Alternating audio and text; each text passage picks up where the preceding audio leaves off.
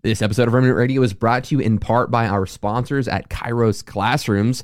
Have you ever thought about learning a biblical language as a supplemental tool in your biblical studies? Well, Kairos Classrooms offers real classroom environments with, with classmates and a live instructor who can help teach you biblical languages, both Greek and Hebrew. You need to check out Kairos Classrooms today. Uh, the price for a single semester is crazy affordable for anyone, so check out the links in the description and use promo code REMNANT to get 10% off Kairos Classrooms. Check out Kairos Classrooms today. Discount code R E M N A N T REMNANT to get 10% off your semester.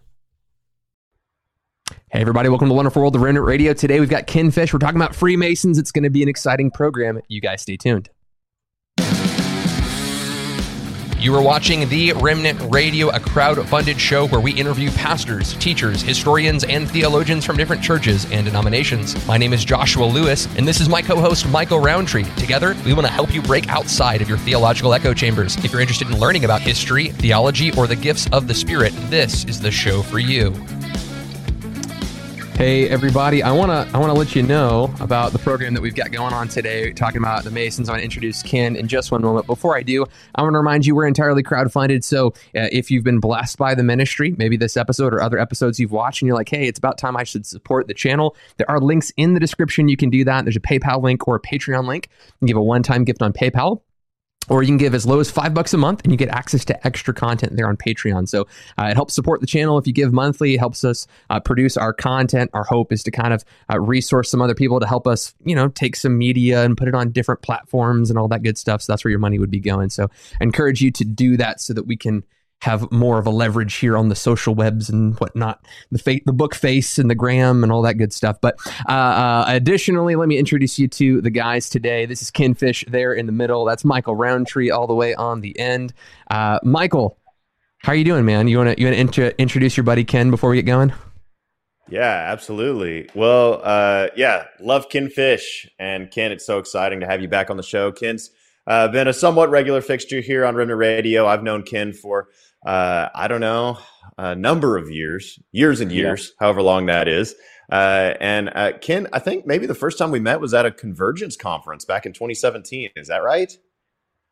That sounds about right. Yeah, they're about. Jack Deere introduced us anyway. So Ken, uh, Ken and I are friends, and uh, and Ken, maybe you could just tell us a little bit about your ministry, your ministry school, and just kind of what you do.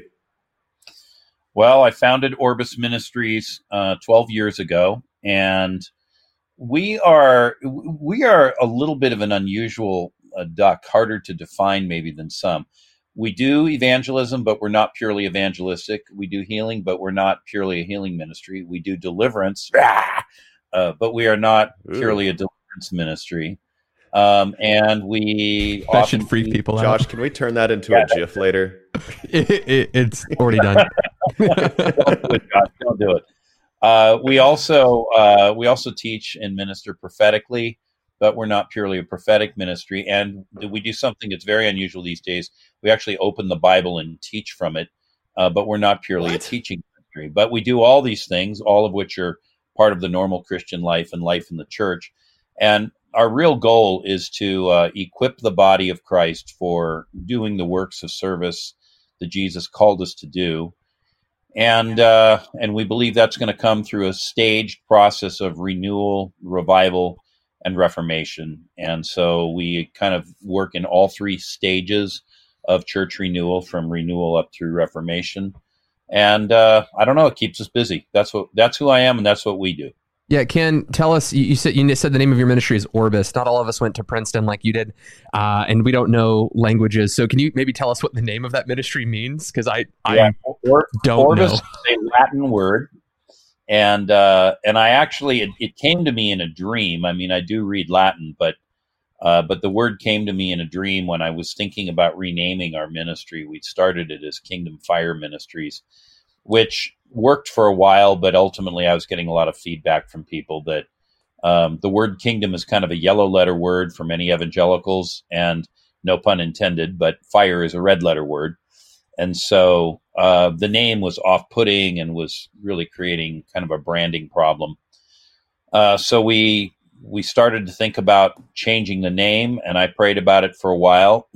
One night I had a dream, Orbis Ministries. I knew what the word Orbis meant when I woke up, uh, but I contacted my webmaster immediately, and she said all the domain names are available, everything. I said, grab them all .com, .org, .gov, .mil, .edu. I want them all because I don't want anyone camping out on an adjacent site and setting up, I don't know, something that sells plastic elephants or something. Do you hear um, that, Freemasons? No matter what happens today, you can't create a fake account and blackmail Ken. Um, let's talk about let's talk about Freemasons. Tell us a little bit about your interest, your vested interest in Freemasonry, how you started learning about that whole um, cult group. Who are they? Where they come from? All that good stuff. And are well, they even a cult group? Wait a minute. Say that, Michael. I said, and are they even a cult group? Because we have some people who are in the chat right now. Well, I don't know if they're in the chat, but they're at least watching. They'll watch this yeah. video. Maybe they're part of the Masons, and they don't even believe this is part of the occult or any uh, right. any sort of uh, aberrant theology or philosophy or anything. Nothing wrong with it. So anyway, yeah, tell us about the Masons. There's been a lot of debate and controversy about the Freemasons and the Christian Church. I mean, literally for centuries, not not just of late. And uh, depending on what time in history you're talking about, uh, there have been, um, you know, church edicts issued saying you cannot be a Christian and a Freemason. And for some people, this is going to be off putting. For others, it will be confirming. But among others, the Roman Catholic Church uh, still teaches in its formal catechism that you cannot be a, a Freemason and a Roman Catholic but I know people who have had similar instruction, whether they were Lutheran, uh, they might have been Methodist or Anglican, uh, various groups like this. For my part, I didn't know that much about the Freemasons. And when I really started to travel heavily and engage in a lot of uh, deliverance ministry, I started running into it. And even then, I, it was hard to find good information on it. And so um, eventually, through a series of, I would just say, divine circumstances, divine appointments, um, the Lord led me to somebody who helped me understand more about the Freemasons. And then I did some reading on them. And then since then, I've had quite a few encounters, uh, prayer encounters, where people who have it in their family line, or maybe they themselves had been Freemasons, um, you know, they got freed of various things uh, that were assailing them just an example, one of the common things with people who come out of Masonic lines, uh, many times they have allergies and many times they have heart conditions. Now, there are other things that can be involved as well. And, uh, and there's certainly other conditions that can arise from Freemasonry, but um, those are two that are that are common enough uh, that it will at least help those who are listening to think, hmm, I wonder if this might be a thing in my life.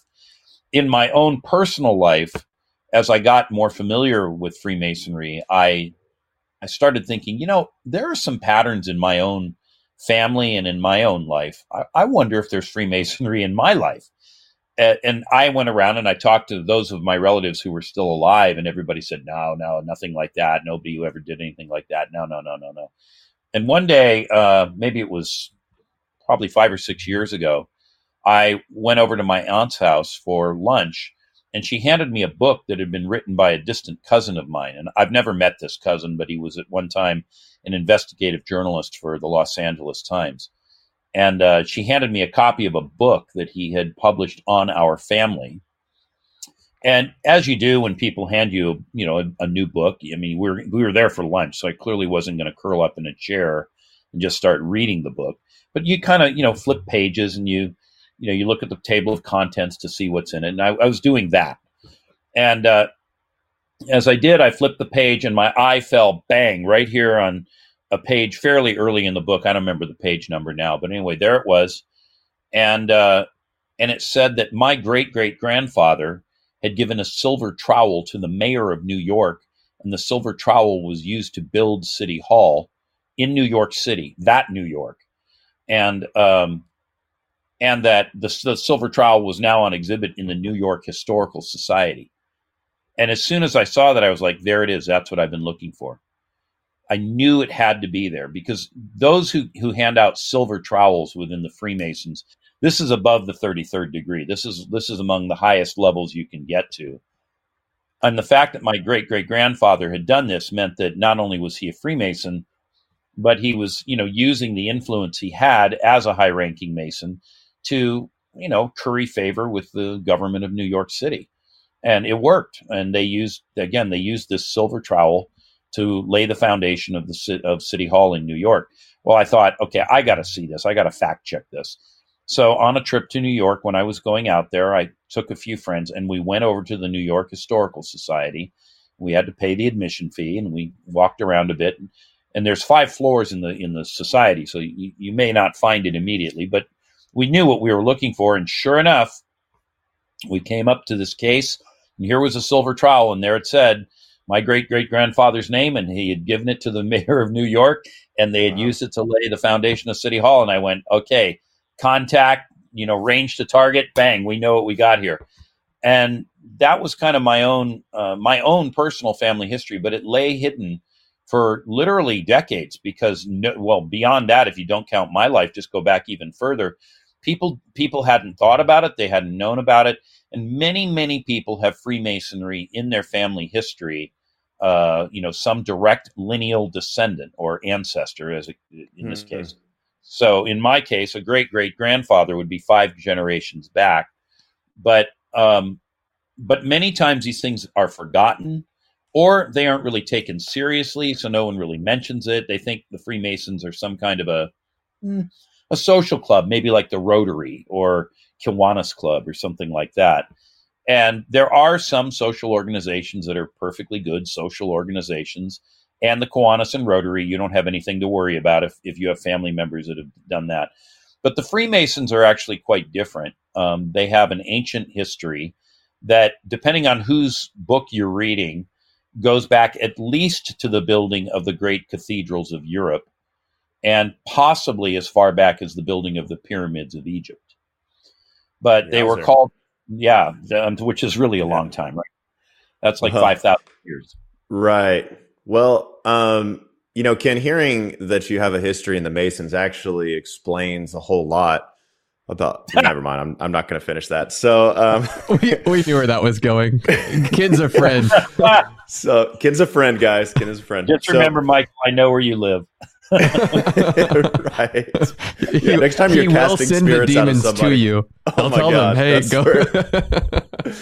okay, so when I was a maybe a couple years into like my first being a pastor. I mean, so I was in my early 20s.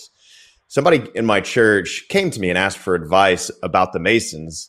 And he said, Hey, I'm thinking about joining the Masons. What do you think? And, uh, but this was like, this was part of him setting up an appointment. And I was like, I don't know what I think. I tried to do a bunch of internet research before I, I met with them. And I was like, I can't find anything because I mean, I see a bunch of people claiming that they know, but I can't find any ground for their sources. So uh, it, it, was just very hard because it's a secretive organization.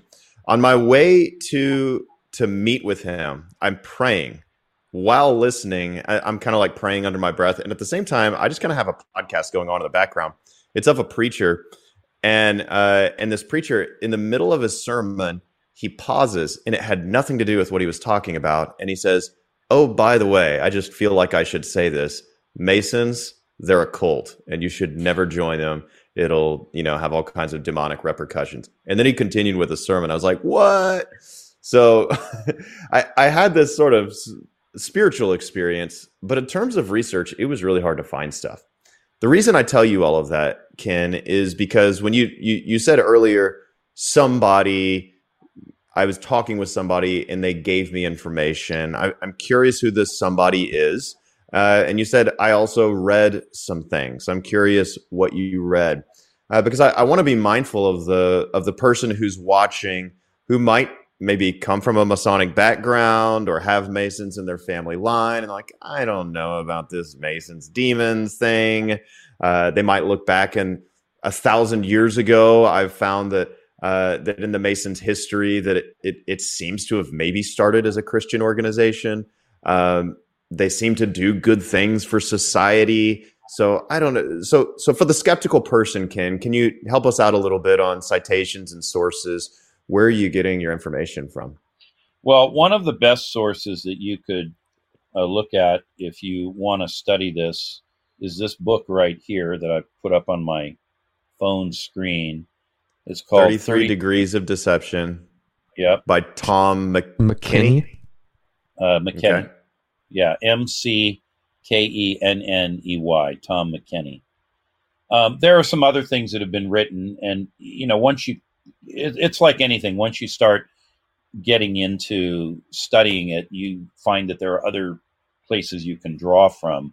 But I found that book to be quite helpful. And there was a guy that I met. He was he's a friend of mine in Australia, and he had done a lot of deliverance uh, ministry, and he had done a lot of work with people coming out of the Freemasons, because the Freemasons are very, very prominent and predominant. Excuse me, predominant within Australian society.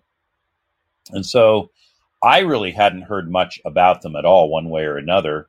And I will even say this in uh, John Wimber's church, the Vineyard Christian Fellowship, which later became known as the Vineyard Christian Fellowship of Anaheim, but started out as the Vineyard Christian Fellowship of Yorba Linda. It moved from one city to the next, so the name changed, but it was a distinction without a meaning because the two cities are right adjacent to each other, and it you know wasn't a very distant move. Um, the very first meeting house that the Vineyard Christian Fellowship of Yorba Linda, later Anaheim, ever had was the Masonic Lodge of Yorba Linda, California, on Main Street in Yorba Linda, and it's still there to this day. That's literally where the church had its first meeting hall. Now, to be clear, the church got started in somebody's living room and kind of moved around a bit. But when they finally had gotten so big they needed a place to meet, they started meeting in the Masonic Lodge, which tells you right away that in the mind of the people there, they had no real awareness of or guardedness about Freemasonry. Since that time, I've seen enough, I've learned enough. Um, if I'd been there at that time and I wasn't there to give any advice, and even if I had been, I wouldn't have been knowledgeable enough to say anything, I would have said, don't meet in this building. You'd be better off to meet in an open field if you need to, but don't go do that. Because um, the Freemasons, as I said, their history, it's not entirely clear how far back it goes, but it goes back a fair distance. And part of why they are called the Freemasons is because, at least in the Middle Ages, they were trying to kind of distinguish themselves and react against um, the Roman Catholic Church, which was certainly, uh, you know, the dominant force in Europe at the time. And you know, all of government, all of life was in one way or another regulated by the teachings of the Roman Catholic Church. But there were these various groups that weren't really Catholic. They didn't really subscribe to all that, and and in that sense, they were outside the mainstream of society and the freemasons called themselves free because they said you know we don't we don't swear allegiance to the pope well that was that was enough to get them in trouble on its own but the, but there's something more troubling about the freemasons and that is that they're a secret society which by the way michael is why you had trouble finding information. Um, they when people join the freemasons they take an oath of secrecy and so there are other secret societies as well but the nature of secret societies is you swear on pain of death or dismemberment. And I mean, these these these vows are pretty gruesome. You can again, if you know where to look, you can find them. Uh, but you know, may my tongue be cut out, may my my eyes be gouged out, may my may my heart be taken beating from my chest. Um, if I give up the secrets of the lodge and of the orders, man, we're talking Indiana Jones style. I mean, this is this is serious kinds of uh, cultish stuff. Uh, I, would be curious. I mean, you just mentioned like Roman Catholic. I remember you saying in one of your lectures that it seems as if there are Muslim groups that incorporate Freemason stuff. There are Christian groups, Jewish groups. It seems as if it's quite syncretistic. So I guess this would be my question. You, you also talked about man, it might even go back all the way to you know uh, uh, Egypt. Okay, um, again, different datings on this. If it spans this length of time and is able to uh, incorporate other religious views from different religious sects. Is it kind of like New Age to say like you take six New Agers from different places on the world, they're going to have six different versions of their religion, their philosophy. What makes them all Freemason? Right? What what makes this group that's such a you know clandestine uh, organization how can we look at all these different groups and say that they're freemasons is there any consistency to what they believe well one one thing that is a common governing theme of the freemasons is no matter what branch you're talking about you'll see the symbol g. And if you've ever seen the masonic symbol anywhere there's a prominent g there and it, it stands for god at least in english. And um, you know, in in up until pretty recent times, in lands that we now call post-Christian, but formerly called Christian lands or Christendom, if you said God, it was understood you meant Father, Son, and Holy Spirit. That was just a given. That's no longer a given. And the Freemasons actually, for quite a while, have used the term God really to refer to some great transcendent being, but not necessarily the one that we call uh, Father, whom we relate to through the person of His Son Jesus Christ in atonement. Uh, that's a it's a completely foreign concept, and so in that sense, Josh, what you're saying is yes, it's somewhat New Agey, but you could say the Freemasons were New Age before New Age was a thing um, some prominent Freemasons that would instantly be recognizable to our listeners. Um, George Washington was a Freemason, and many of the founders of the United States were Freemasons. Um, many of the signers of the Declaration of Independence and of the Constitution were Freemasons. And Washington, D.C., was laid out literally, um, you know, architecture and urban planning, laying out the grid of the city. That was done by Freemasons using Masonic uh, principles and rituals. And the I saw um, I saw National Treasure with that movie. Mm-hmm. It it all comes back to a movie, huh, Josh? Well, I mean, it's that movie with uh, what's we that got guy's? Indiana Jones, National Treasure. What's the next one gonna be? Yeah. Well, okay. So Ken, people are hearing you say this though, and they're like, okay, that just sounds conspiratorial. Uh, again, is that book that you recommended going to have the source material that kind of exposes and shows that? yeah, it, it'll have some of that in there. Um, and by the way, Canberra, Australia has exactly the same history behind it. And it is the Washington, Hmm. D.C. of Australia. And I only say it that way because some of our listeners probably don't know that Canberra is the national capital. But I, I mention that in order to, uh, in order to, you know, let people know that this this business of laying out cities according to Masonic principles is it, it is not it's not unique to the United States. Um, in addition, like I said, a lot of the founding fathers, not all of them though, uh, John Adams for in particular, he was not one, uh, but many of them were. And you were asking about other religions, so there is an Islamic branch of Freemasonry, and of note, Ataturk Kamel, I said his name wrong, Ataturk Kamel, who was the founder of the modern Republic of Turkey at the conclusion of the Ottoman Empire after World War One. He was a Freemason. You can find Freemasonry and you can find Masonic lodges in all over Latin America. Um, and it came to Latin America with the Spaniards and to a lesser degree with the Portuguese uh, when Latin America was being colonized back in the day. So there's there's all of these things we can point to, and there's one particular branch of Freemasonry known as the Rosicrucians, which Rosicrucian is Latin for the rosy colored cross. The Rosicrucians draw upon the mystical religions um, some of the mystery cults, uh, Buddhism, Zoroastrianism, things like this coming out of Persia.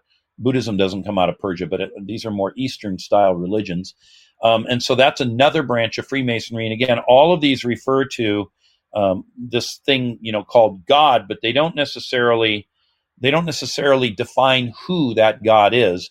And so one of the tenets of Freemasonry is that you know we all we're all brother masons under this one being called god it's expected that you will that you will acknowledge god but that's it. Now here i've got on my screen um, two examples of how the freemasons symbol is shown. The one that's more prominent in the rectangle right hang on got to get my finger to work right.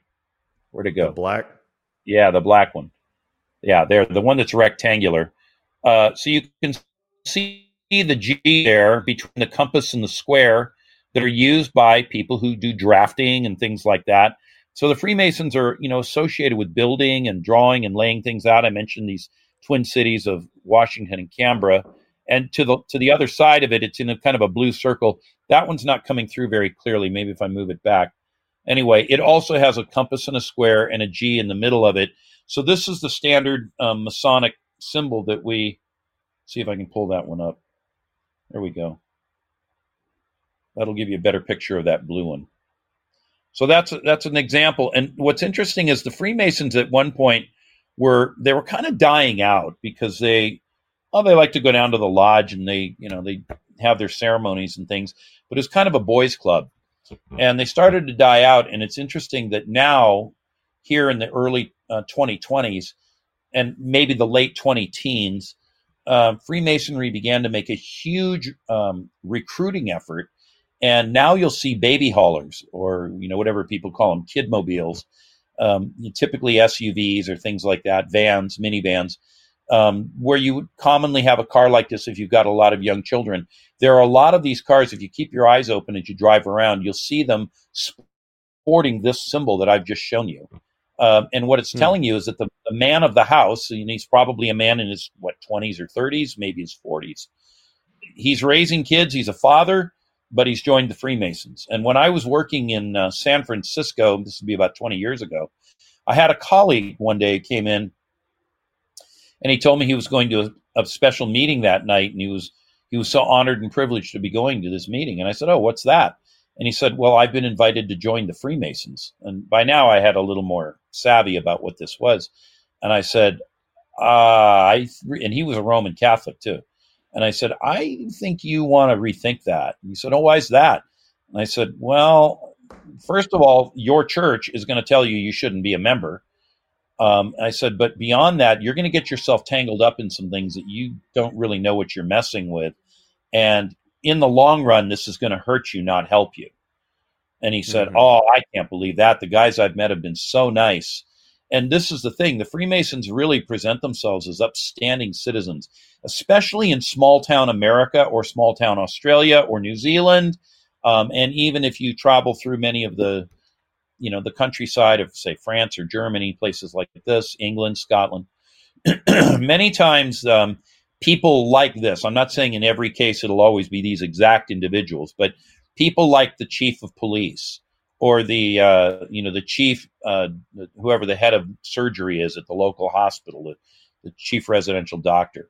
Um, surgeon general? Yeah the well the surgeon general is even higher ranking. It's for typically a whole country. But like in, in each hospital there'll be a chief of staff. That's the term they use. There you go. Oftentimes that person will be a freemason. Many times um, the people who are the most prominent business people in the town are freemasons. And many times you'll find that um, you know the mayor the chief of police uh, other people like this in prominent roles are Freemasons, and often the local judge will be a Freemason.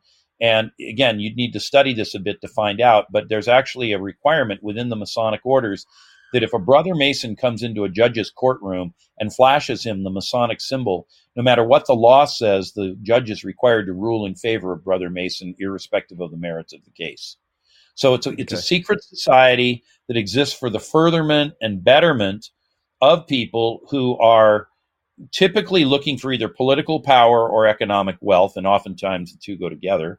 But but those are the two main things that people are seeking and, after. Right, and they have some f- funky syncretistic theology that is not Christian.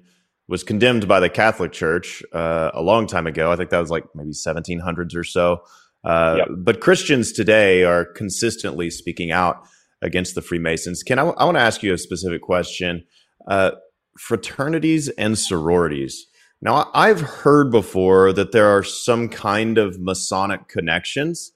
If so, and if there's anything demonic about Masons, then that would indict, I mean, there would be millions of people in just America alone uh, or I don't know, hundreds of thousands. How many people are in fraternities or sororities, uh, or at least how many have been? I mean, this would be a huge deal. I mean, is there anything to that, Ken?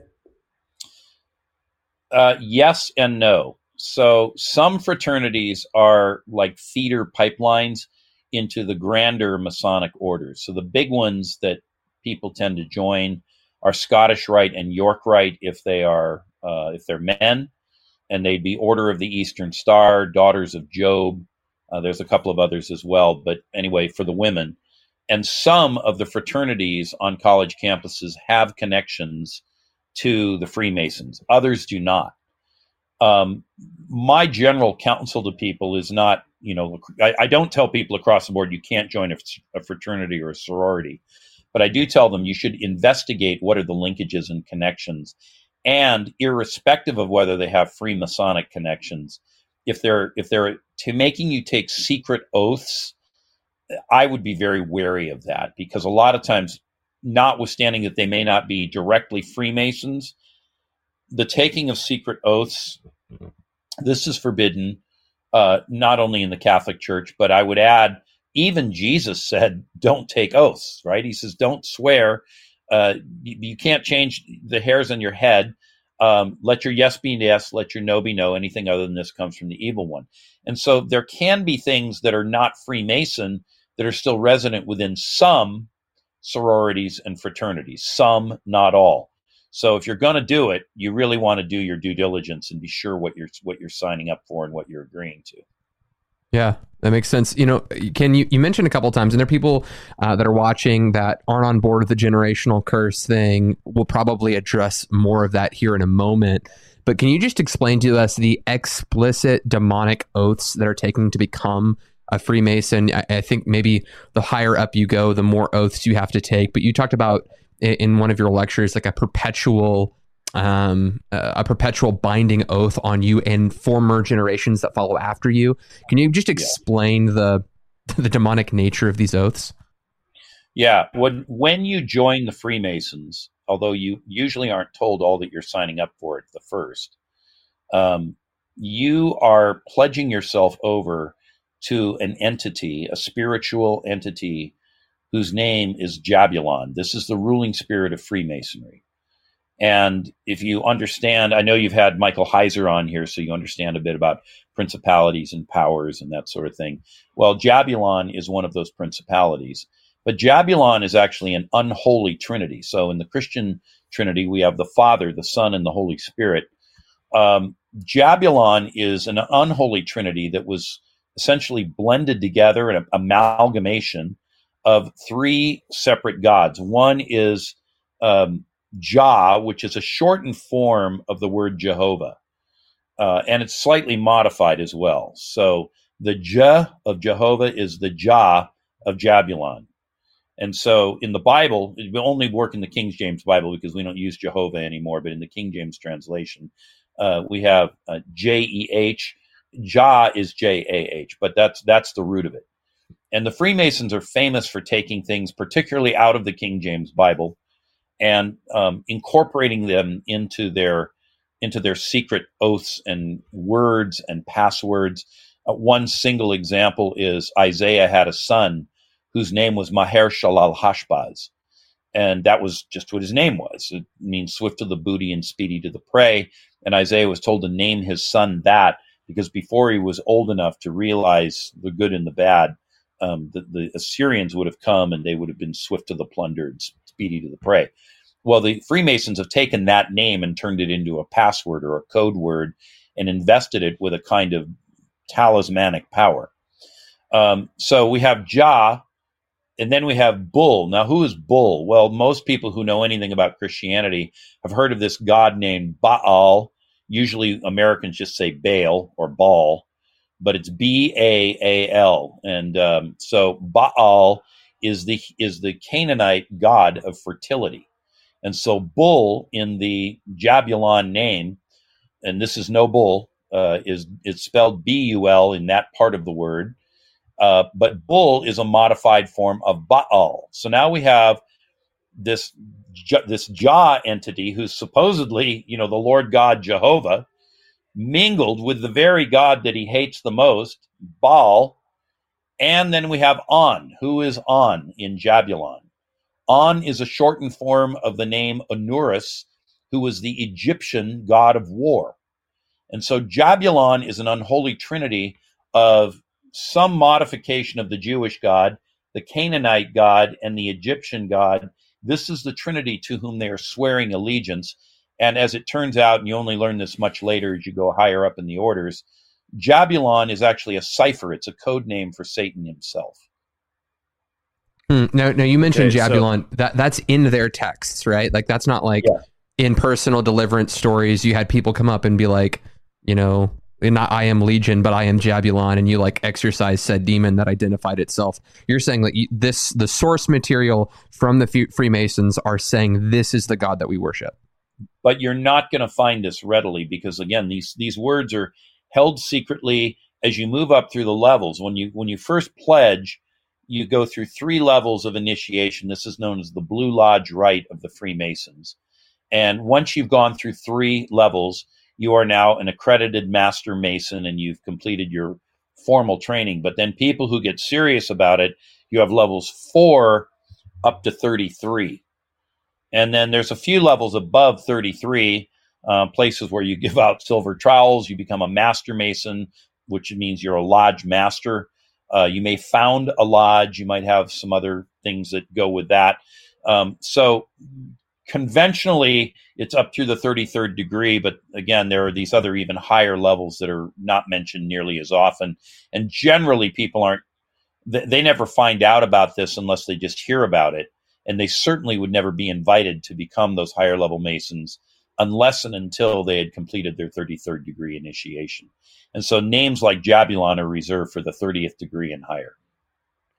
Okay, so Ken, if you go to a lot of, uh, say, deliverance teachers who talk about uh, who talk about Mason specifically, they'll have you renounce every single oath and every single degree, and and I've seen uh, I've seen deliverance ministries that have pages and pages where they'll have participants read through notebooks that are like 20 pages, 30 pages long, and they just have to reserve an afternoon to read this out loud renouncing every single curse, renouncing every single oath by name. And I, have noticed in your teaching, while, while you do encourage people to be as specific as possible, you you emphasize the simplicity of of the approach. You uh, you have I have written down here five steps. I don't know if you still use five steps, Ken, but I'm just going to go ahead and read these off. One, declare allegiance to to Jesus, renouncing all other allegiances. Two, renounce blessing and curses of the Masonic Lodge. 3 mm-hmm. repent on behalf of ancestors for participating in Freemasonry, name persons, uh, and identify as specifically as possible. Four, renounce Jabulon and command him to release the person in Jesus' name. Five, renounce and evict spirits of death and infirmity.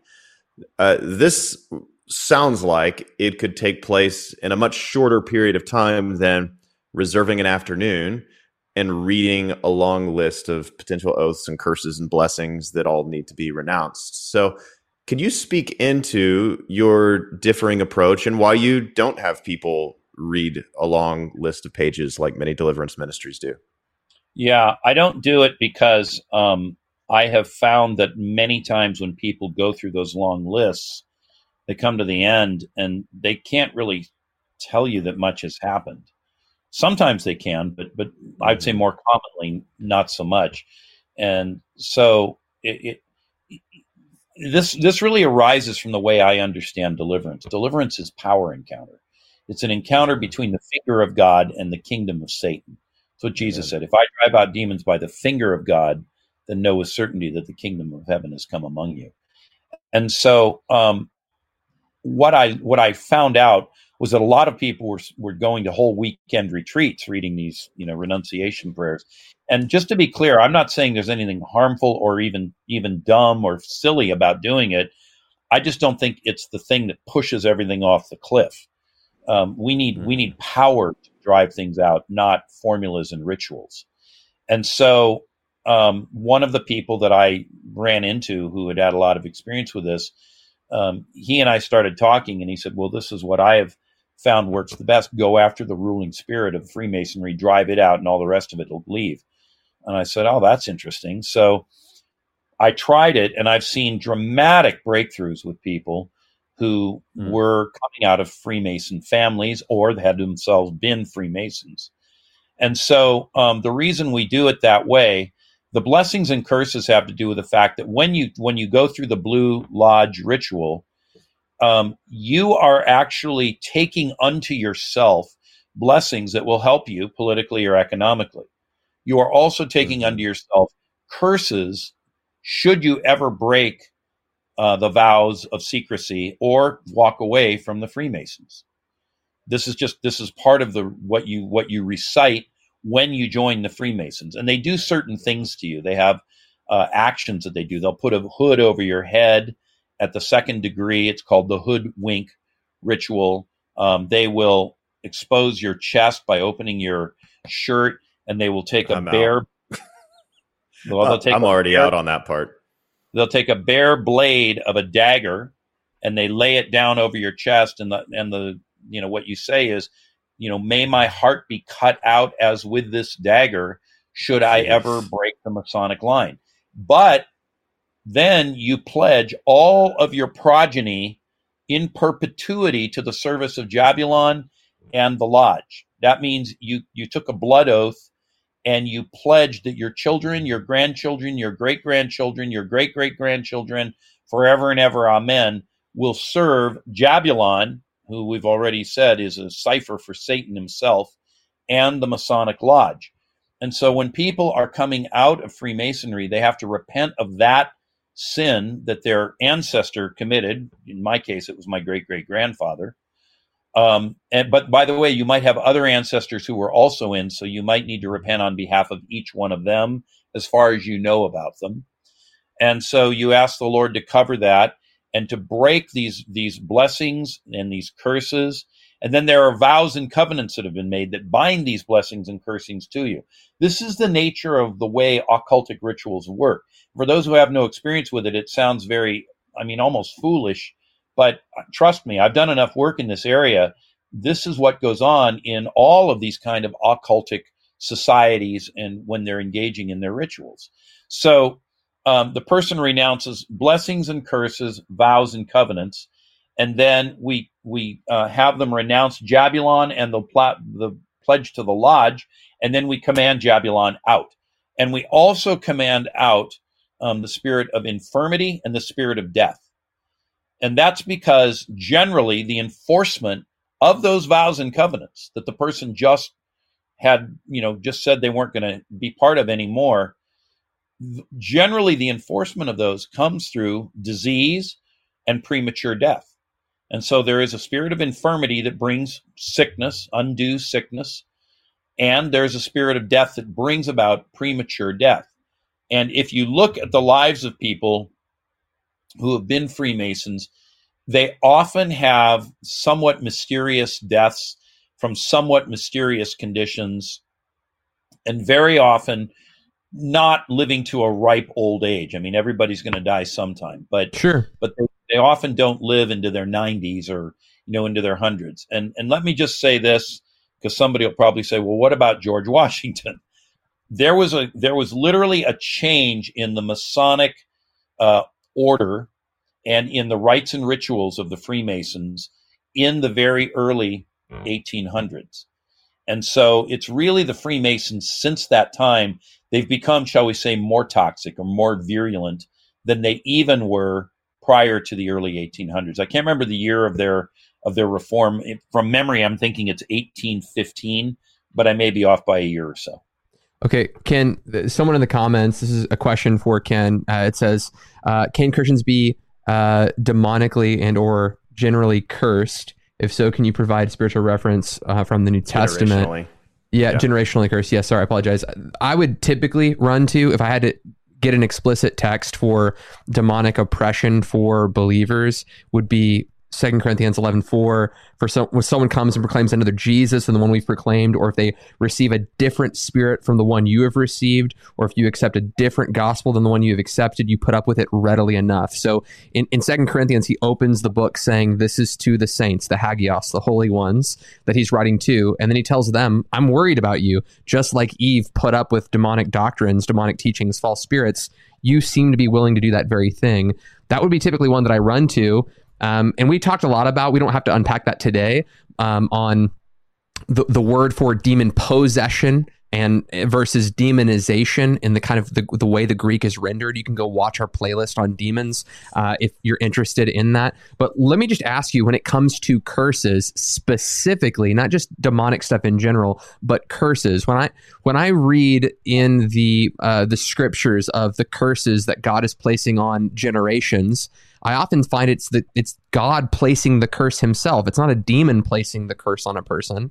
Um, and then the subsequent question would be if Christ became a curse for us on the tree, shouldn't we be free of all of these curses from our ancestors? So let me just let you pick up on the curse conversation. Well, you've just thrown out five questions, um, all of which I answer in detail in my series on uh, deliverance, which is available through my website, orbisministries.org. Um, because this is a podcast, I can't possibly dive into every single facet of this. Sure, but sure. I do want I do want to say a couple things about this. Number one, First Timothy four one. This is written by the hand of Apostle Paul, the, the Apostle of Grace. Now the Spirit. Now he means the Holy Spirit. He doesn't mean just some random spirit. The Holy Spirit expressly says that in later times some will depart from the faith by devoting themselves to deceitful spirits and the teachings of demons. Yeah. And I actually like it even better the way the NIV and the King James render it. Um, the the Spirit uh, expressly states that in latter times some will give heed to seducing spirits and doctrines of demons, or things taught by demons. Depends on which of those two other translations you're going to use. Um, it is clear that Paul is speaking to a Christian named Timothy, who was his own spiritual son and disciple, and Timothy has been left in Ephesus to set that church in order. And Paul is addressing the problem of people who are Christians coming under the influence of demons because of listening to false teaching. I mean, th- there's no other way to interpret this. You can parse and exegete this passage and talk about, you know, which form of the verb it is, but that's clearly what Paul is saying. In addition, in Acts chapter 19, which is the which is the Ephesian revival. Um, when Paul is evangelizing Ephesus, there is a ruling spirit over that city. Her name is Artemis. She's a Greek goddess, and it says that these people were getting saved. And it says after it says afterward. Hang on, I got to find the, the verse. I'm used to it in my other Bible, and I'm not uh, I'm not reading from the correct uh, book that I usually pull out, but it's in my backpack right now. So um, it turns out that there's a group of men who are the sons of a Jewish high priest named Sceva, and they're practicing exorcism. And they see Paul using the name of Jesus, and they say, "Hmm, we should try that. That looks like a particularly powerful talisman at driving out demons." They try it, and it doesn't really work. And so the evil spirit in the man masters the seven sons of Sceva uh, they flee the house naked and bleeding, and it becomes known throughout all of Ephesus. Now I'm reading from 1917. This is the book of Acts, 1917. And this became known to all the residents of Ephesus, both Jews and Greeks, and fear fell upon them all, and the name of the Lord Jesus was extolled. And also, many of those who were now believers came. What's that telling you? These are Christians who are coming having heard about the failed exorcism at the hands of the sons of Sceva, they came and they divulged and confessed their practices.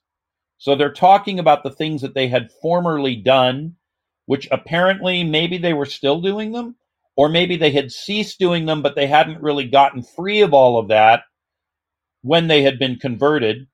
And it says a number of those who had practiced magic arts, so occult things, brought their books together and burned them in the sight of all. Now, this is more than just a book burning. It is a book burning, but it's more than that because anyone who's ministered in in like deep levels of the occult, I should say, ministered to people who were in deep levels of the occult.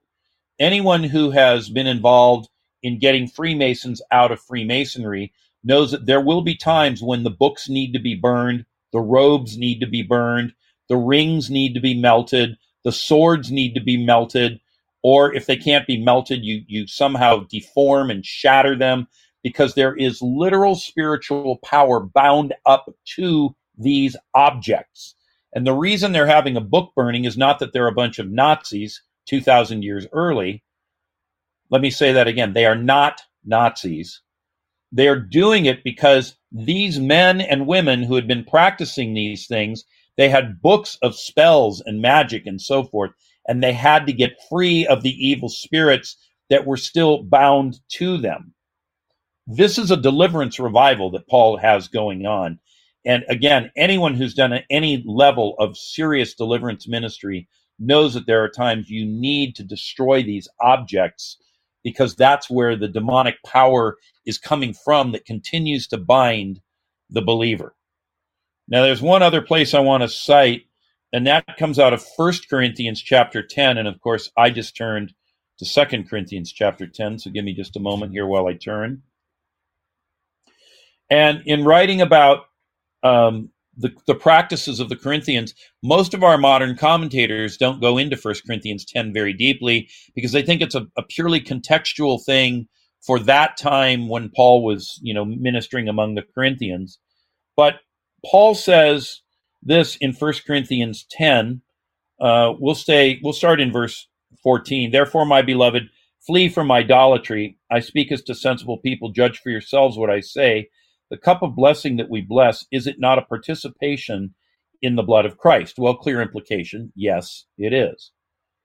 And the bread that we break, is it not a participation in the body of Christ? Clear implication yes, it is. Because there is one bread, we who are many are one body, and we all partake of the one bread. Consider the people of Israel. Are not those who eat the sacrifices participants in the altar? Well, he's using an analogous argument, and he's saying, yes, they are.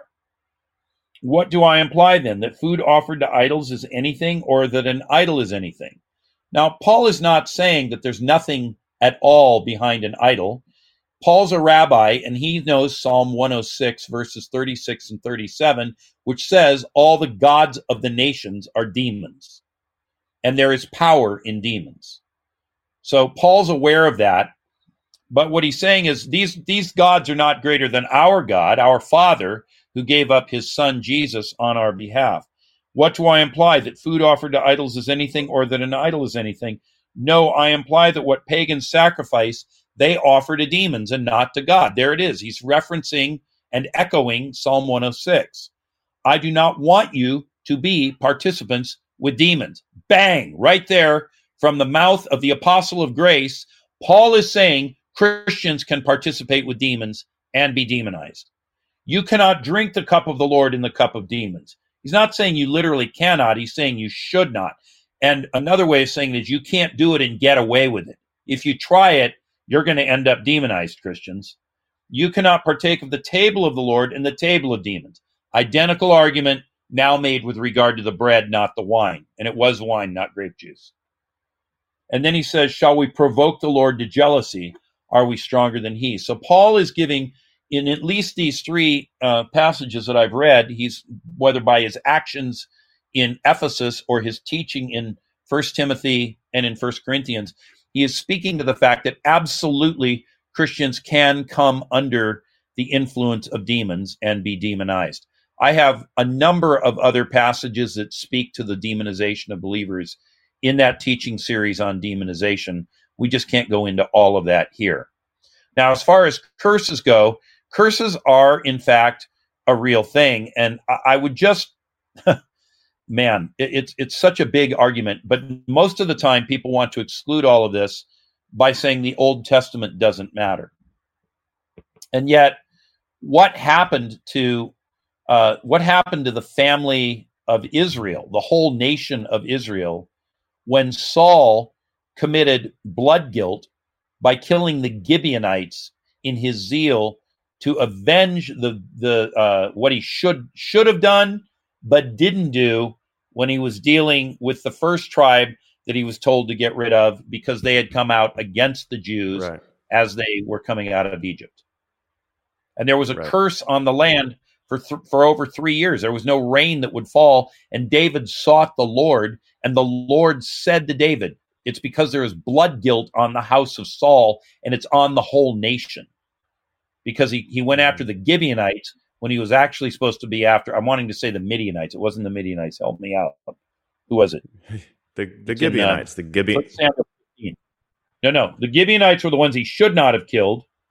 Well, and I'm right. looking it up right now and make myself appear credible to our the listeners. Gibeonite revenge. Yeah, but but the Gibeonites are not the one that that Pa- Saul was told to kill. Saul was told Oh, Oh, the the, Agagites. Amalekites. the Amalekites. The Amalekites. Thank you. Well, the he was told to kill So the Agag, right? was- yeah, yeah. That's well. yeah, Samuel had there's to do Agag it. too. Well, what- So the command to Saul was get rid of the Amalekites, and there's a whole backstory behind that that you can trace through Exodus, uh, Deuteronomy, and uh, the first little bit of Joshua, where th- they are told to remember this. And 400 years after it had occurred, now Saul is king, and the Lord says, "Go deal with the Amalekites," and Saul doesn't do it. And apparently, based on the story that we have that deals with this drought that I've just mentioned. This comes out of um, was it First Samuel chapter two, Second Samuel twenty one. Um, when this drought comes, year by year, no rain falls. David seeks the Lord, and the Lord says it's all because of what Saul did.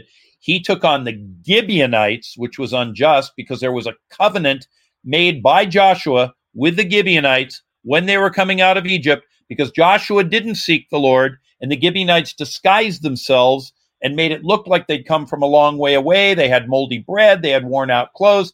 And so, without inquiring of the Lord, they said, Oh, you guys aren't the people of the land here. Okay, we'll make a covenant with you. And then, lo and behold, they were, in fact, the locals.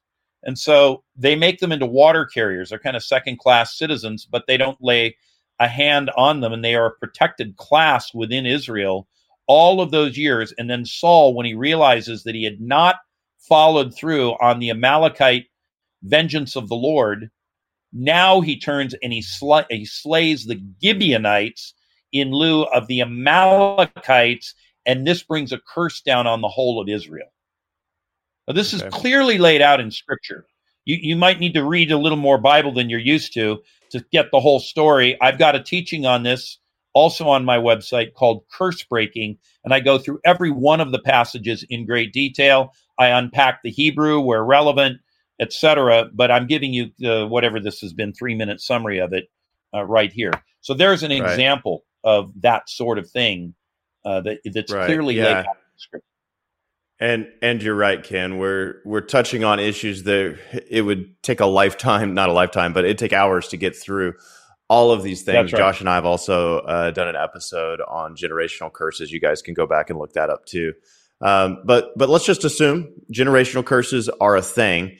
What does it even mean and look like to repent for the sins of a great great grandfather?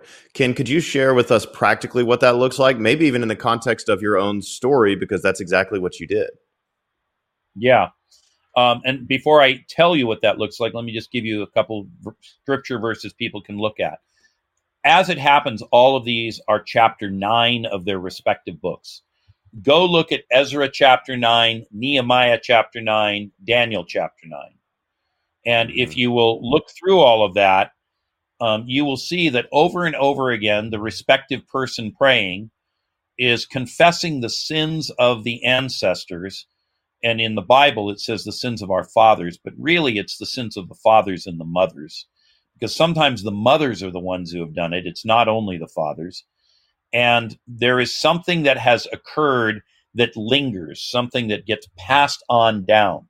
Now, remember, with the Freemasons, which is what this episode's really about, you, if you're lis- listening to this show and you had a father or a grandfather or great grandfather who's a Freemason, you were pledged before maybe you were even a twinkle in your father's eye, you were pledged.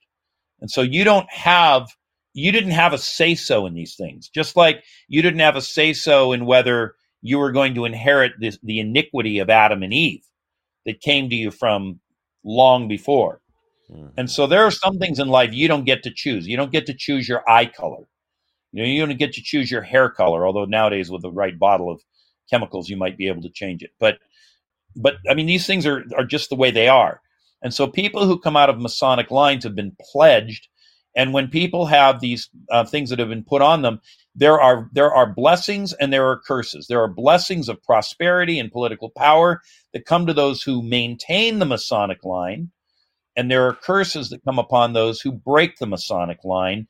And what happens is these spirits, Jabulon, infirmity, death, become the enforcers of those things, and they will bring down all of this calamity upon your head because you are no longer holding true to the Freemasons. As I've often said, Satan is a cruel taskmaster, and he doesn't much care how he ruins your life. He just wants to do it. So when we talk about generational curses, generational curses come from previous generations. But what I really personally prefer to the language of generational curse is generational iniquity. Iniquity is something that runs in the bloodline. It's that sin that you inherit from your ancestors. And demons always want to attach to sin. And so, another verse that you'll often hear people cite, although this isn't our main topic today, is they'll say, A curse without cause cannot alight, comes out of the book of Proverbs. Well, that's true. And so people say, Well, I'm under the blood of Christ. No curse can alight on me. And I'm like, Well, if there's generational iniquity that hasn't been cleaned up, that hasn't been confessed, a spirit, an evil spirit, might attach to that. And suddenly you're demonized and you don't even realize why it's there. Hmm. So in my own life, I confess the iniquitous root, the sin of my great great grandfather in forming league with Satan through joining the Freemasons and joining the lodge there in New York. I have a friend who has an apartment that when you look out of his window, I can look across several buildings and see that lodge that my grandfather belonged to, great great grandfather. Um, with the, it's in blue and it has that same compass and square with the big G. It's on the side of one of the buildings in Midtown. Um, that's the lodge that my great great grandfather was part of way back in the day. And I confessed as it were, as though it were my own. That's how Ezra, Nehemiah, and Daniel confessed. They confessed the sin of their generation and they confessed the sin of their fathers. And so I said, Lord, I want you to forgive me as though I were there, even though I wasn't, because I was in the loins of my great great grandfather. And that concept mm-hmm. is also a very, very, scriptural concept that we are in the loins of those who were our ancestors long before yeah. we were born. Hebrews 7, yeah. I think it is. that. That's exactly uh, where. Yeah, is it Hebrews 7 where he talks about Abraham? Uh, let's see. Uh, Levi was Levi paid tithes Levi was to Melchizedek tithes. through the loins of Abraham through the That's loins it. of Abraham. Yeah. yeah. That's it. So there's the idea. So it's a scriptural idea. It's just we don't think this way in Western thought, largely because we have a, our our worldview has been stripped of supernatural content.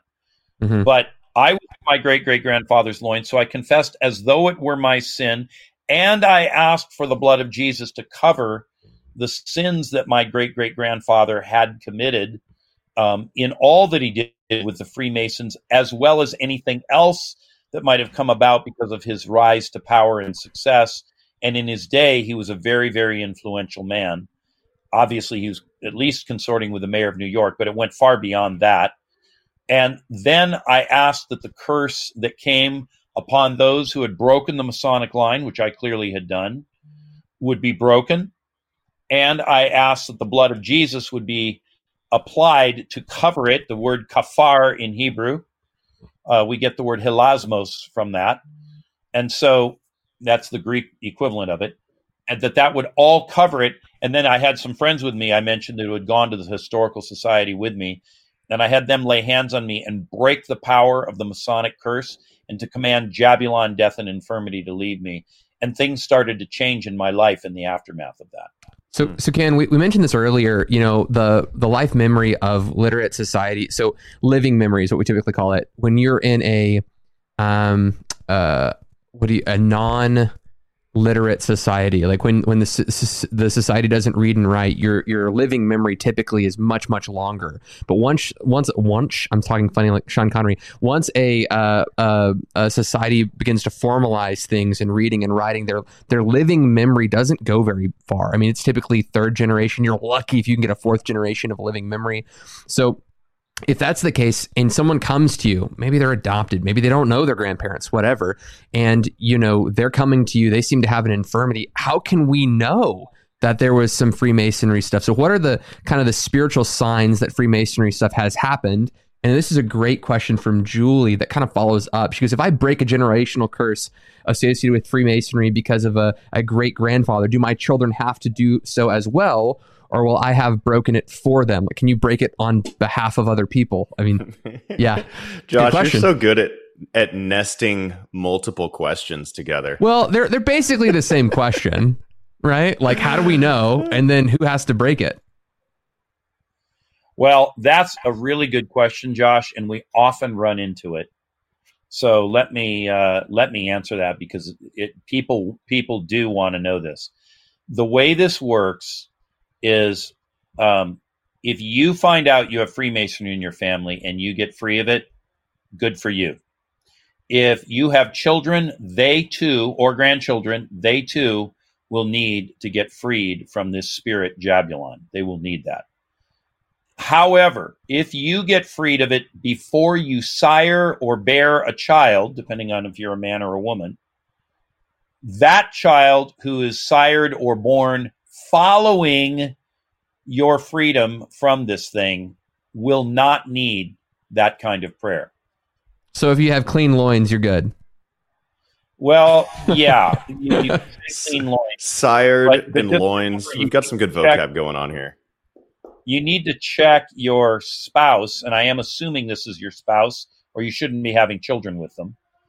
Um, you need to check your spouse to see if they have Freemasonry in their family, because oftentimes, without knowing it, two people with Masonic backgrounds come together, and now we got to deal with the Jabulon problem on dad's side and mom's side. Just saying. Okay.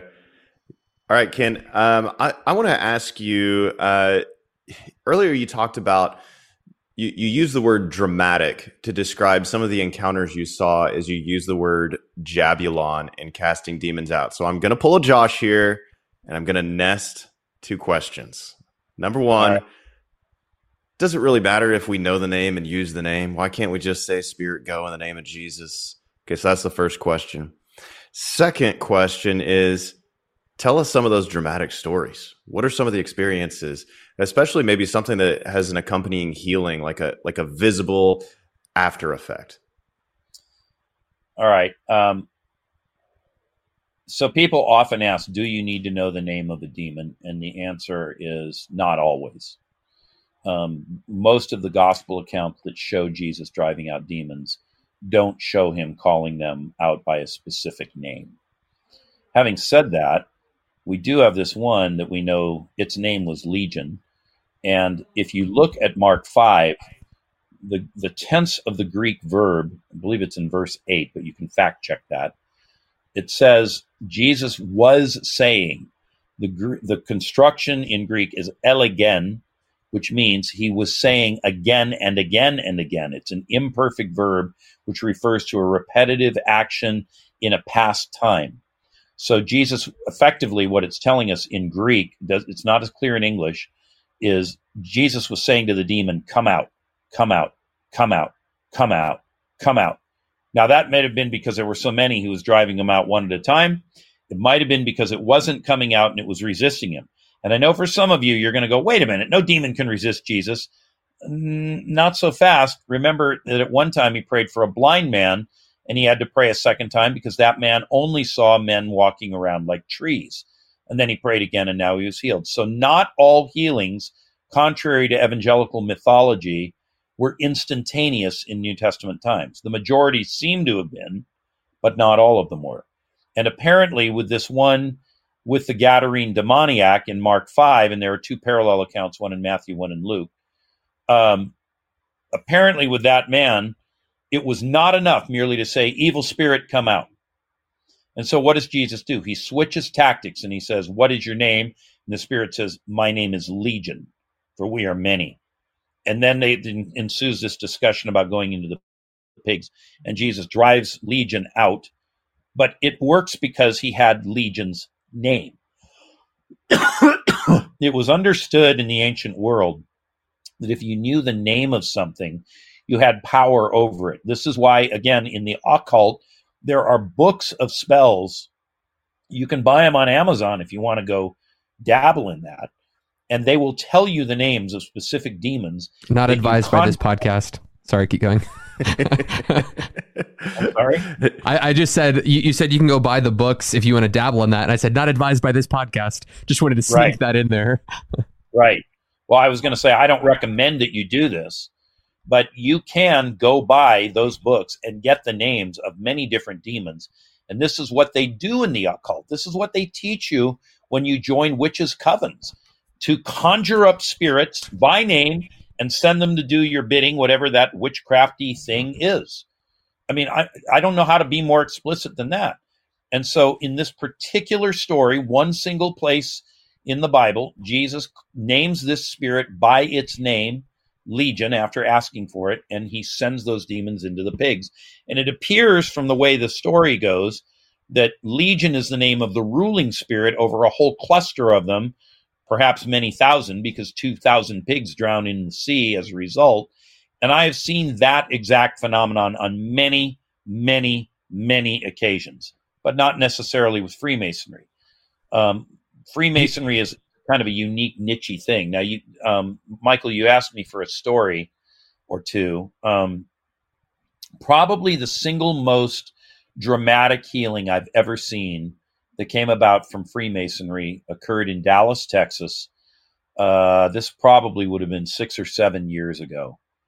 Um, I went to this church, I preached, and after the service, the fa- a father came up to me with his son, and to look at him, I, as I remember, the boy looked young, and as I remember, he was maybe 11 years old, plus or minus one year, and um, the son had a flesh-eating bacterium that was that was devouring his digestive tract from his esophagus all the way down to his rectum and it was devouring his stomach and his intestines. And these bacteria that they they'd been to all the good hospitals. Nobody knew how to get rid of these bacteria. And the boy was in constant agonizing pain because of the breakdown that was going on within his his uh, his digestive system.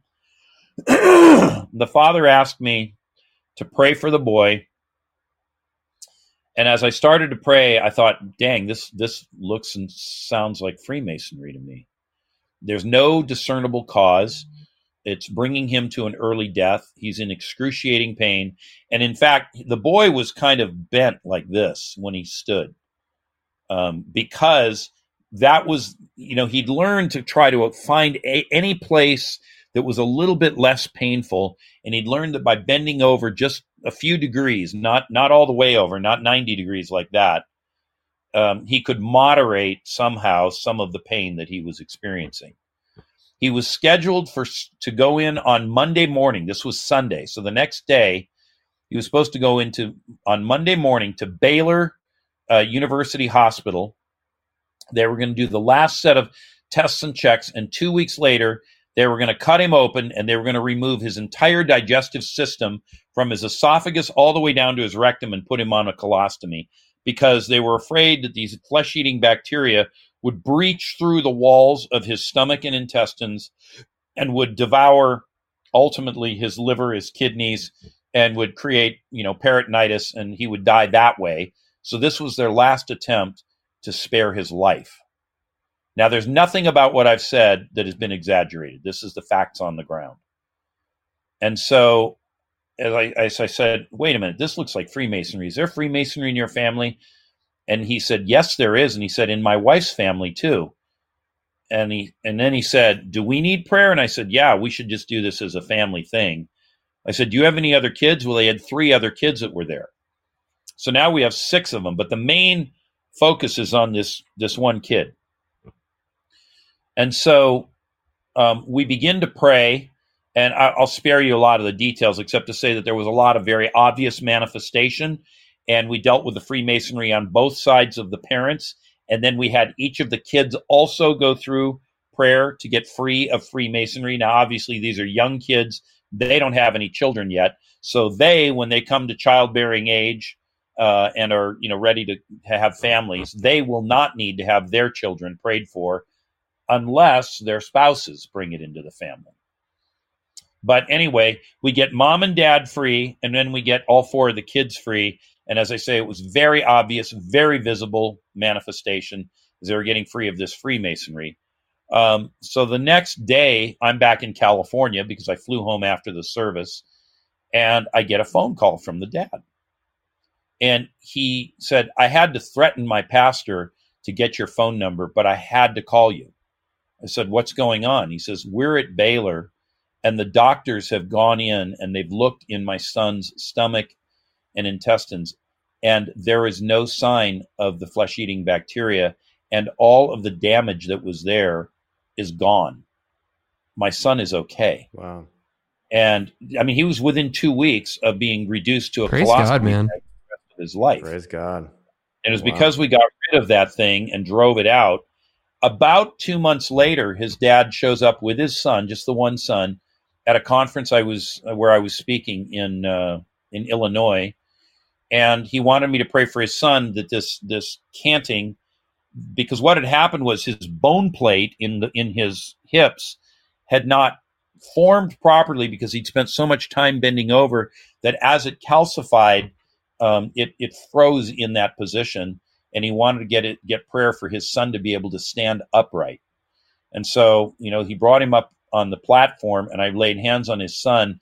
And my last memory, I haven't seen them since, although I've spoken to the dad on the phone a few times.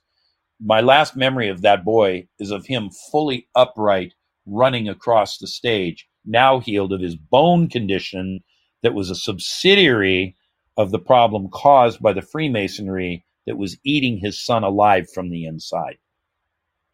Man, that's Medically wild. documented at Baylor Praise University. God. Yeah, Ken, these Thank stories are they're super encouraging, and man, I l- we, we, we need to wrap the show up because I think we probably kept you longer than we, we had talked about before. So um, I, I do want to give you an opportunity though. How do people connect with you? Do you want speaking engagements? Like how do they how do they reach out to you in your website if they want to? Uh, you know, book you if they want to like learn from discipleship. I know you mentioned a couple of courses that you have online. Uh, just take a Yep. moment to plug all of that, and then we'll just kind of circle back around and close the program. All right. Well, from the top, we have a website, orbisministries.org, O R B I S. By the way, Josh, you asked about Orbis. We never actually got the answer out. Orbis means unto the world. It's a Latin word that means unto the Got world. it.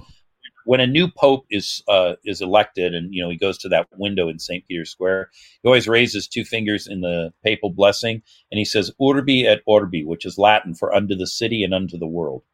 So Orbis means unto the world. Um, so Orbis Ministries, but but we're we're Catholic in case you have problems with Catholics. Um, OrbisMinistries.org is our website. We have a school for training people to operate in deliverance, healing, prophecy, inner healing, uh, and some other things as well. Uh, and that school is called Orbis School of Ministry. And that has its own dedicated website. You can port through from the main website to get there, but the school's website is orbissm.com. The SM stands for School of Ministry. And therefore, there are two S's in that one O R B I S, SM.com. Um, we have products and teachings available if you don't want to go to the school that you can buy on the website. The first website I gave you, orbisministries.org. We also have a downloadable app that you can get for no charge out of Apple, Google Play, uh, and I think maybe there's one other place we have it posted, and I can't think of what it is right now. But anyway, most people use Apple Store or Google Play, and we have a lot of free teaching there, uh, podcasts, conferences that we've done, and other things, and we add content all the time. So those are three good ways to connect with me. You can also send an email to my office and be added to our secret Facebook group. It's not a secret society. It's just secret so that Facebook won't uh, censor us when we say things they deem objectionable. If you're in a hidden group, then they tend not to get too riled up. But we've got about, mm, I don't know, maybe 9,000 people in that group.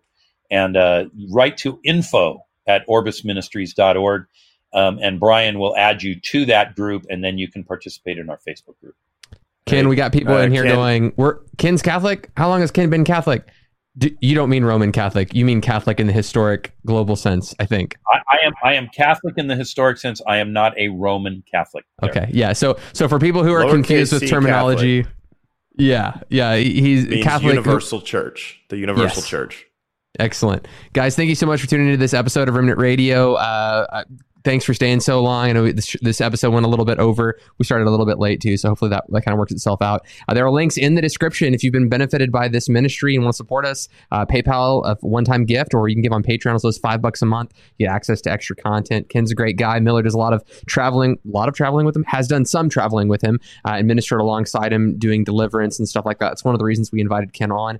Uh, he's kind of an, I would say, an expert in this field. Uh, we've seen him uh, do the deliverance stuff. Uh, I, am on I'm on the fence when it comes to some of this doctrinal stuff because I I was raised in this kind of worldview where it goes, man, if you're a Christian, you can't be demonized. But as I'm sifting through uh, different expressions of charismatic faith, talking about deliverance ministry, I'm finding that there are some pretty compelling arguments. So if you're out there and this sounds really foreign to you, I would encourage you uh, maybe pick up Sam Storms' book on deliverance. Go check out some of uh, Ken's stuff on deliverance. It would be probably very beneficial beneficial to you to even hear the other side of the aisle. Typically, we just hear, you know, well, I know there's demons that Christians can have because I've cast demons out of Christians. And it's like not a compelling argument for a lot of people, but there is a lot of really academic stuff out there. So I just encourage you, if you're out there, just check out some of that material and see uh, uh, if it would be edifying or encouraging to you in this process. Rowntree, do you have anything you want to add to that before we, we sign off today? No, that's it thanks guys for uh, for joining us. Make sure you hit that subscribe button hit the like button and share this episode with some people. Uh, thank you everybody. Thank you ken. And uh, we'll see you guys tomorrow josh? Tomorrow michael. Tomorrow, tomorrow. all right. We'll see you tomorrow. Blessings god guys. bless you guys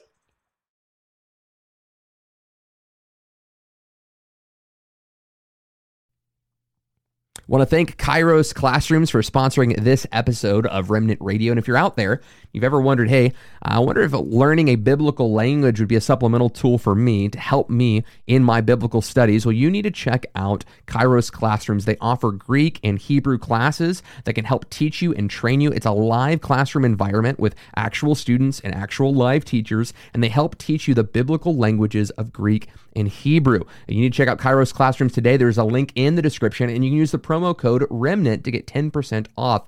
These classes are already crazy affordable, but with the promo code REMNANT, R E M N A N T, you'll get 10% off of Kairos Classroom. So check that out today. And thank you so much for Kairos for sponsoring this episode of Remnant Radio.